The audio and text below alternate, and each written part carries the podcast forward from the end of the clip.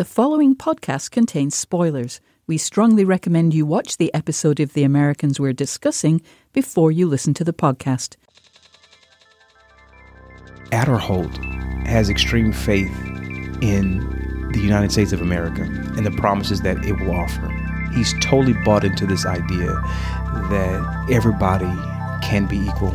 And so, what he's representing is his faith in this country and Father Andre has his faith in his church, but both of these entities are larger and bigger than themselves. But both of these men are putting themselves on the line to ensure that other people have the opportunity to express their faith in, you know, in those respective uh, higher powers.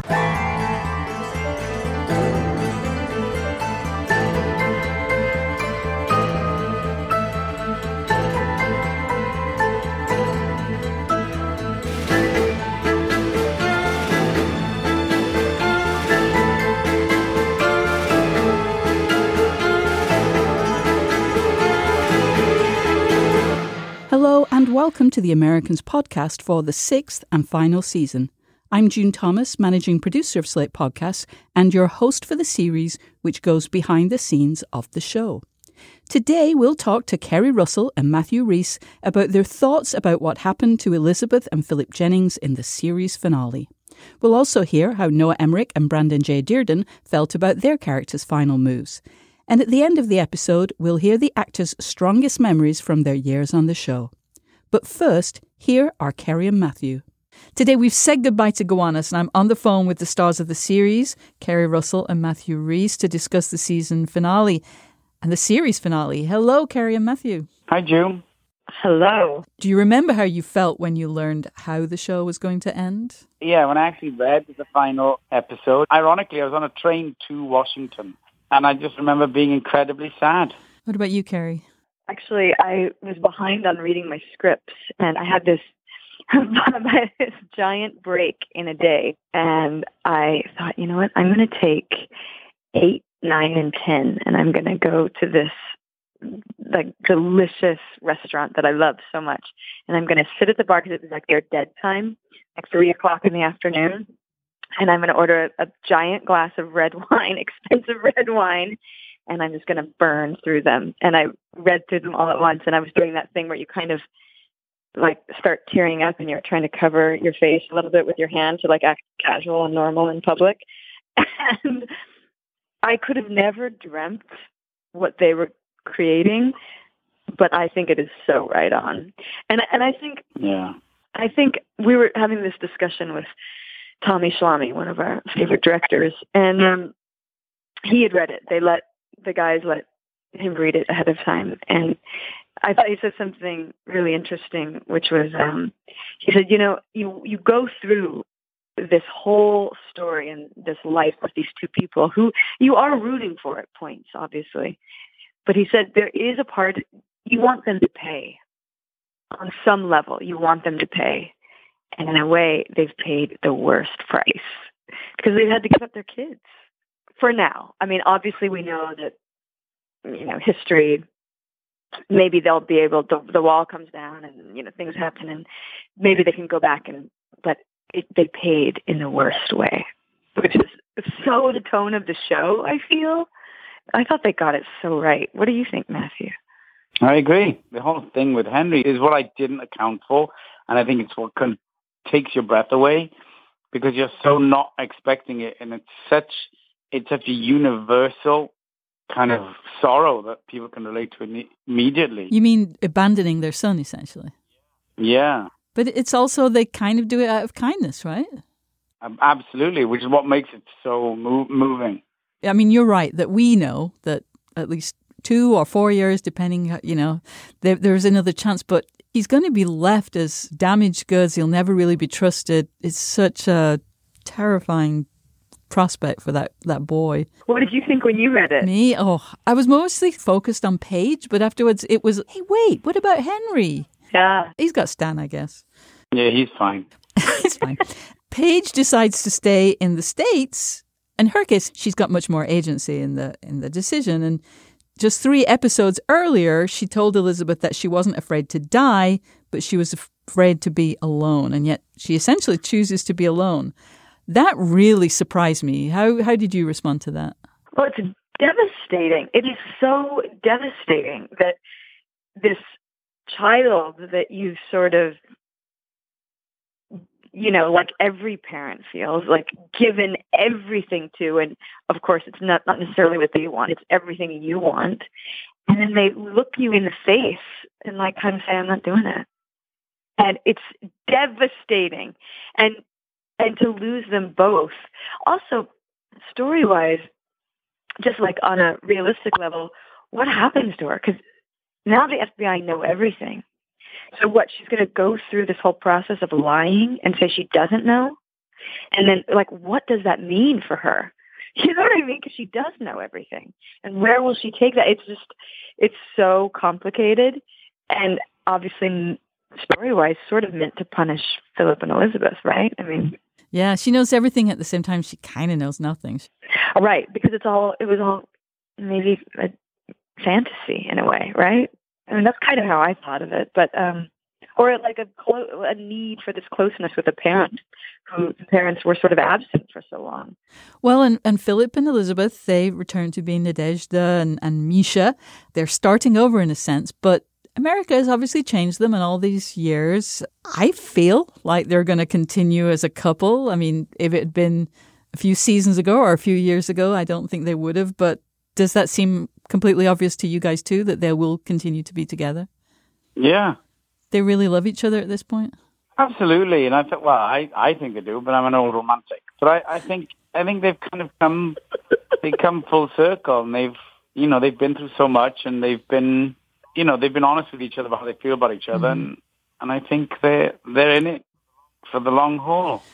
And they'll just have Martha over once or twice a week just for dinner just cook for her, see how check in on her. One thing that I was really curious about, Matthew, how do you feel when Philip tells Stan that he has his suspicions about Renee? I just mm. couldn't tell, like, was that a cruelty, a kindness? I asked Noah. Noah says that he thinks it was a genuine act of friendship, that Philip isn't trolling Stan. He's really seriously trying to help him. He's getting rid of all those lies and secrets. What do you think? I agree. I agree with Noah. You know, I think, you know, Philip genuinely loved Stan and had this, you know, would, would, I think had this great guilt for what he knew, you know, the truth to be. And his betrayal of Stan really hurt Philip. And, and knowing how in that last moment when, when he asks a favor of Stan with regards to Henry, then the only thing he can do, which is genuine, his his suspicion of Renee is genuine is to let him know because he thinks he should know. This is maybe a strange question, but which of the surviving members of the cast of characters do you think has the most unfortunate outcome? I mean, in some ways, I kind of feel like maybe it's Henry, but what do you guys think? Definitely the kids. It's either Paige or Henry. I mean, in some ways, Henry is the most abandoned, which I can't even stomach. But in a way, he, he had a cleaner break. And Paige, I don't know that she's going to recover. I mean, it's like that is a really fucked up situation. I don't know. What do you think, Em? I'd agree. I'd agree. I think it's between the kids. You can argue both ways. You can argue that, like, you know, Paige had a voice and a choice in, in some of it, and, you know, the knowledge of it all might have helped. But like you said, the kind of cleanness of Henry might help him. I don't know. I think the kids are pretty fucked. so over six seasons, I can't even count how many operational disguises you've worn. Some were characters in their own right. Some of these wigs were epic. And not to mention the glasses. What were your favorite disguises, each of you? Steph. Wow. You like Steph? I wanted to be Steph. my mom's name is Stephanie, and we we we joke. I'm always like Steph, and so my mom texted me, which by the way I don't even know how she knows how to text, but she texted me on the first episode and said, "Oh, sure, you guys name the character who's who is like not attractive, Steph." I was like, uh, "The writers aren't thinking about you, mom." But Steph is pretty enjoyable. Um, gosh, I don't know. They've all been, it's so fun. You know, we can look at it in retrospect now a little bit. It was fun to get to do all that crazy stuff. It's like, Halloween every I know, day. You've you've now played so many characters in one show that you've like everything's going to be a doddle after this. It's gonna be so boring. I know. Ah, well, I'm retiring. At least that's what my agents asked me to do. I chatted with Noah Emmerich about how he interpreted Special Agent Stan Beeman's final episode confrontation with the Jenningses. In the final episode, the series finale, hmm. despite his suspicions, he doesn't tell Aderholt to put anyone on the Jenningses' house. And then later, when he finds them, because he is a good intelligence officer, he is a good agent, he doesn't shoot them when he finds them at the garage and he lets them get away. Why not? Yeah. It's a really good question. You know, uh, uh, I was incredibly pleased to read that. It was unexpected for me, and I think quite beautiful. I'm hesitant to answer because I, don't- I hate to. I hate to. It's not clear to me. I have lots of thoughts about it. Look, I think there's lots of things going on. I think Stan loves Philip. I think Stan is bigger than his anger. At What he considers being betrayed by. yeah, yeah. The anger. I mean, sort of the, the stages of grief that we go through. Stan goes through very concisely in that one moment. He's also been living with the possibility for, like as you mentioned, in seven, it really comes alive. So by ten, we're a little bit later. Stan's, I think, I think once it comes alive in Stan, that light bulb, I think he knows, and he's spending a lot of the time. I've had this conversation with the Jays because it's tough to do dramaturgically. I think once Stan is suspicious again, he knows. That's when you know you know your partner is having an affair, and you're looking for validation. And of course, you're hoping that you're wrong, but somewhere you know that it's happening, or you wouldn't be suspicious in the first place. So we don't want to blow that in episode seven. We have to stretch it out over three episodes. But the truth is, for me, Stan always knows from the moment Elizabeth leaves is not doesn't, and then Philip leaves the next day, and everything's going on in Chicago, and all the shit's hitting the fan all over the country. Somewhere he knows in that moment. So he's had some time to unconsciously digest it. But I'm sort of being evasive. But uh, I think he can't shoot them. Is a short answer. He can't kill them. And what's the alternative? He could arrest them and drag them in. In a weird way, that that prolongs the agony. To what gain? I'm not sure. In a weird way, their disappearance into the ether is the easiest for Stan, and also humanely the most uh, livable result because he does love them. He has a real connection to them. He certainly loves Henry. The fact that they're leaving Henry behind. And so not only is it is his best friend, but it's also his uh, this child that he loves father.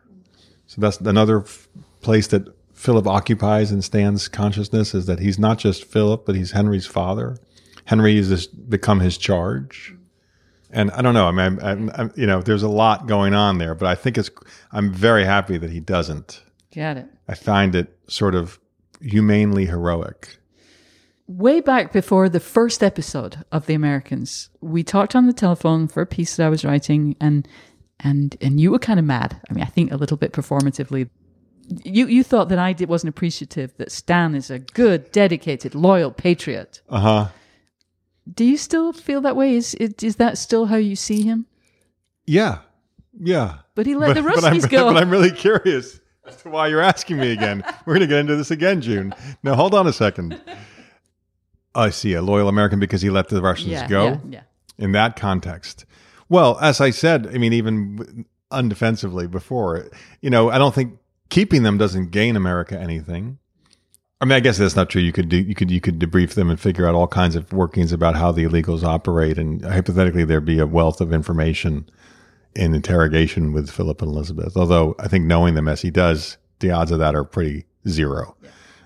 I don't know if it profits America to capture them or let them go. I don't think there's a difference uh, to Stan's mind. I think Stan has committed his life to serving his country, and I think he he sacrificed his life for his country.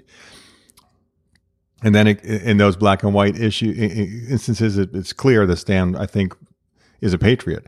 In the more shaded, nuanced decisions and calls, one could argue if he's a patriot or not, but I think he certainly feels he's a patriot. and I am too close to him to separate to give you any real perspective because I'm still filming. but maybe in a few months I'd have a different point of view. I mean, I have I've had this with other characters I played in the past where I just am very defensive of my characters because no character believes themselves to be anything but heroic. Even the most evil, sinister character, they don't think of themselves, I don't believe, as evil or sinister. I think they think they're doing what has to be done. And so there are no internal i mean of course that's another interesting level of course psychologically some people do to themselves this villainous and that causes all sorts of tortured realities and i don't mean to eliminate that possibility but so it's hard for me to really talk objectively about a character i'm i'm still playing even ones that i've played in the past i still defend probably ridiculously but i can't help it I, I love knowing that. Maybe the very final thing that Philip says to Stan, which Hmm. again feels like it's a very loving thing to do, is to warn him of his suspicions of Renee. And Yeah. I think he does it from caring, but it's Hmm. also kind of cruel to, to to sow that seed of suspicion. I think. Yeah. I think of it as as loving. And in some ways, one apropos your previous question, one could argue that Philip is actually betraying in a way that's much deeper than Stan because he's because he could be killing Renee with that utterance. That could be the end of Renee's life. As much as it would be traumatic and terrible for Stan, he's giving up an agent, an undercover, potentially an undercover agent. Uh, not to get into it. Who's see? I, I can't help it, but um, I think it's. I don't think there's anything cruel about it. I think it's really. I think again, it's a mirroring of the the humane trumping the political. I think Philip feels the need to tell Stan that for Stan because he cares about Stan and loves Stan as well, mm. and he thinks I can't let this man live the rest of his life as a Martha. I have to tell him. I also got a chance to ask Brandon J. Dirden about Agent Dennis Aderholt's interrogation of Father Andre. In episode 610, you know, where we'll learn what's going to go on, what's happening, there's a crucial breakthrough that comes from Aderholt, that comes from Aderholt talking to this Russian Orthodox priest. Yes. And it was striking to me that we have a black American who makes a kind of a faith connection with Father Andre. And I wondered if, if that was something that struck you too. That's interesting because we just filmed that scene prior to me coming and, speaking with you this afternoon. And what I learned in that scene, I try to keep an open mind as I begin to work on the scene because it can go in many different directions. Uh, and you just try to stay open. And what I learned from working uh, with the wonderful Chris Long, our director for this episode, and Constantine, the actor who plays Father Andre, what I learned is that you talk about this connection of faith. Well, I learned that Aderholt has extreme faith in the United States of America and the promises that it will offer to him. Right? He's totally bought into this idea that everybody can be equal, everybody des- deserves a fair shot. And so, what he's representing is his faith in this country, and Father Andre has his faith in this church. But both of these entities are larger and bigger than themselves. But both of these men are putting themselves on the line to ensure that other people have the opportunity to express their faith in you know in those respective uh, higher powers, right? And and so the connection is made with this sense of selflessness. You're totally giving of yourself for this idea that in a lot of ways are inexplicable or have failed people time and time again. The American dream has failed people who look like me. The church has f- is failed, especially in, in Russia right now. We're at a time of- where the KGB doesn't want this church to exist. Right. So they're being failed in so many ways, but yet and still, we we put our life on the line to protect its the institution. So, Brandon, as far as you see it, when Aderholt is making those kind of representations, I will make sure you're okay. I wondered if that was kind of a, you know, if he, if it was sincere or if it was a strategy. You know, he's a his goal Sure. is to get this We've piece got of to crack it. information. We've got to. It's. Uh, I think it's absolutely both. I mean, these ideals that you should be able to practice freely in this country, your religion. That is something that Aderholt has sworn to uphold. And uh, whether I agree with it or not, that it's irrelevant. And so when he's promising that I will do this to protect your church in this country, he means that. Uh, but it is also a reality if we find out that the the core of the Russian Orthodox Church here in America is aiding and abetting KGB activity and is designed or is, is, is being implicated in uh, espionage and, and, and is become an enemy of, of the United States of America. I am also sworn to protect the United States of America. Mm. And that comes before your right to practice your religion because you aren't doing that anymore, right? So it's both. Yeah. And so he leaves Father Andre with zero options. And finally, when I interviewed the actors this season, I asked them all one question. Final question What is your strongest memory of anything that's happened over the six seasons? Is there one thing that you remember from this entire experience? For me, it's being slapped in the audition.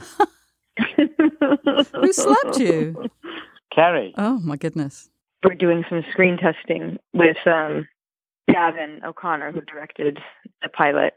And we had had just a few different people, and um, it didn't always work. The slap, and um, I, I won't call anyone out. But anyway, and uh, when we screen tested with Matthew, Gavin pulled me aside and said, um, "When you do that scene, it was this the laundry room scene where Philip brings up to Elizabeth the idea that they would defect, and um, Elizabeth is supposed to just slap him across the face and say, "How could you even say that to kids?" Blah blah blah blah. And so he pulled me aside before the next take and said, um, "Like really slap him this time." And I was like, "Okay." So I did, and I slapped him so hard, and I could see the handprint on his face.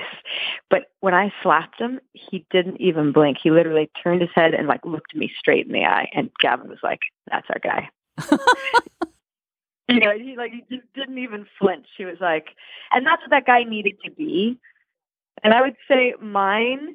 There's so many. I mean, there are so so many. I would say one of it has to do with um, a general thing, which I'm sure Matthew will know what I'm talking about which is just being in New York in the dead of winter, being in some crazy street somewhere at three in the morning and just standing out in the cold. Like that is so the Americans to me.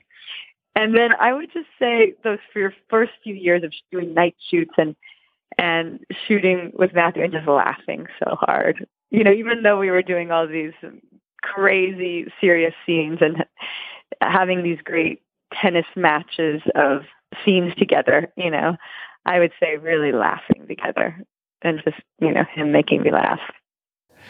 Oh boy, so many. You know, you're right and that this is my first experience having an arc on, on a on a television series over multiple seasons. But uh, in my first season uh, here, I hadn't done much television at all, just a little guest spots here and there. But I remember I was doing a scene. It's maybe I can't remember the episode, maybe four or five in season three, and uh, and we've got we've got them cornered, you know, right? And Tommy Schlamme is directing this episode, and um, we go into the vault, the FBI vault, and I've been called in because I'm the specialist. I've actually you know caught an illegal before in my in, in, in another assignment so I come in, and the scene is uh, they're looking over the map, and uh, you know Gaad is there, and Stan and some other agents are there, and they're looking at the map, and they're saying we got these, we got them here. The agents are following here, here, here, and so I come in, and they they're updating me on what's happening, and I come in, I kind of take charge of saying this is what this is what's got to happen. You have to do X, Y, and Z, and I'm so nervous because I have to drive this scene. I have to you know, it's my first scene where I'm actually having to to drive the action, and it's Tommy Schlamme, director, who I have admired for so long. The West Wing, come on, and he's so specific and he's so good. And I know Tommy doesn't have to do this. He doesn't have to direct here. He does because he loves this show, and so I'm really nervous, and I'm still the new guy. And so I come in and I put, lean on, put my hands on the conference table desk, and uh, this is in a rehearsal, and the table was a little uneven, so it kind of squeaks as I put my hand down on the desk. And I said, okay, uh, cut on rehearsal. And the boom operator at the time, he comes over to me and he says, um, hey, uh, great, but when you put your hands on the desk, it makes a little noise, so maybe don't put so much weight on the table. I said, okay, sure, sure, not a problem, not a problem. And Noah Emmerich, and this is one of the greatest pieces of advice I've ever gotten from another actor, and I'm so grateful for Noah and his generosity with me. Noah Emmerich pulls me aside and he says, Don't worry about that. He says, When you're in the scene, you can't be thinking about how to make the sound work. You have to be thinking about what it is you're doing, what you're trying to do in the scene. So if they need to fix a table, they'll call in props and come in and, and, and, and they'll shimmy the table and they'll fix it. But you have to be concentrating on what you came in here to do. He says, because at the end of the day, if you have a terrible performance on camera, you know, the audience member isn't going to say, God, that, that was awful, but the sound was perfect. you know, so it's it, things things can be fixed, and you and it's not always your job to fix it, right? Yeah. Now, I don't blame the boom operator for asking the, the question. That's mm. that, that wasn't the point, but the point is know what it is you came to do, mm. and do it, and get the things that you need to get in order to do your your job effectively, and. Uh, that stay with me on so many other jobs is to do my job. In addition to that, is don't try to do anybody else's job because I come from in the, in the world of theater, you want to be helpful, right? There's a scene happening, and the director says, "Oh, we got to get that cup off the table uh, because it can't be there for the next thing." And all the actors say, "Oh, I think I can probably take that cup, you know, during this moment." Yeah. And when you do that, you know, for film and television, you, you screw up everything. There's some that's somebody's job, right, you know. Right. So you don't have to do that. He's directed you in several episodes, right? Fantastic director. I hope I hope he continues to direct more, um, and I hope he continues to hire me more because I think the way he engages with actors uh, from a very personal standpoint, he knows exactly when you're in your head and how to get you out of your head. Mm-hmm. And he's excited. He loves the process, and it's not just about working with that. He loves he, he loves working with the DP. He loves working with he loves working with everybody. He loves the entire process of of how to tell the story in this medium, and he's so good at it and so I, I look forward to to uh, whatever Noah has next as a director. You know, I was just looking through photos the other day, weirdly, and I saw a picture of us shooting the pilot. And I'm remembering now, I guess, as we do when we look back at the very beginning. Not that I would have said that yesterday; that was my strongest memory, but just the beginning of it all, the sort of the the richness, the fertility of all that. And looking at a picture, seeing Joe and Gavin O'Connor, who directed the pilot, who's a dear friend, we all look younger, first of all, which is startling because it's only been six years, but it's a big six years.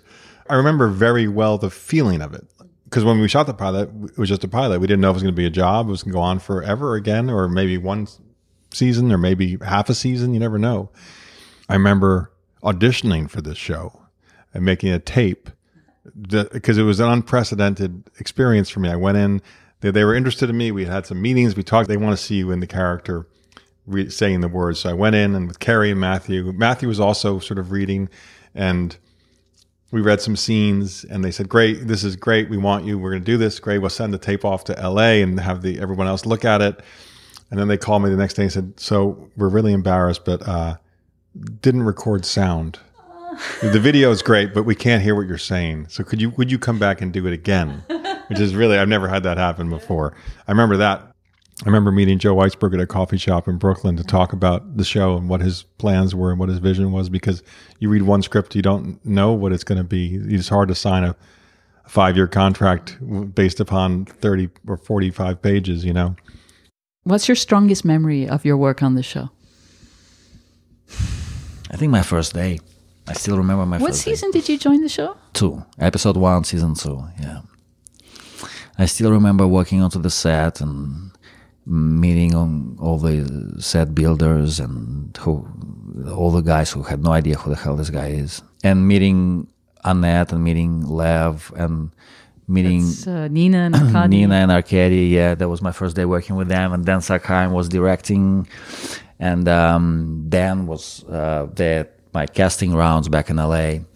And I walked in, and, and he gave me this biggest hug, and I thought everything's gonna be fine. and uh, yeah, it was, and it was. Yes, it's been quite a quite a ride.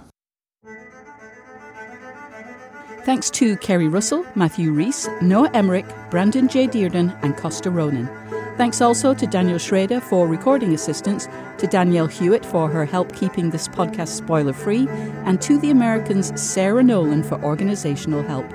And one final thank you to the Americans showrunners Joe Weisberg and Joel Fields for the endless hours they spent answering my questions over three seasons of making this podcast. I'm June Thomas. Thank you for listening.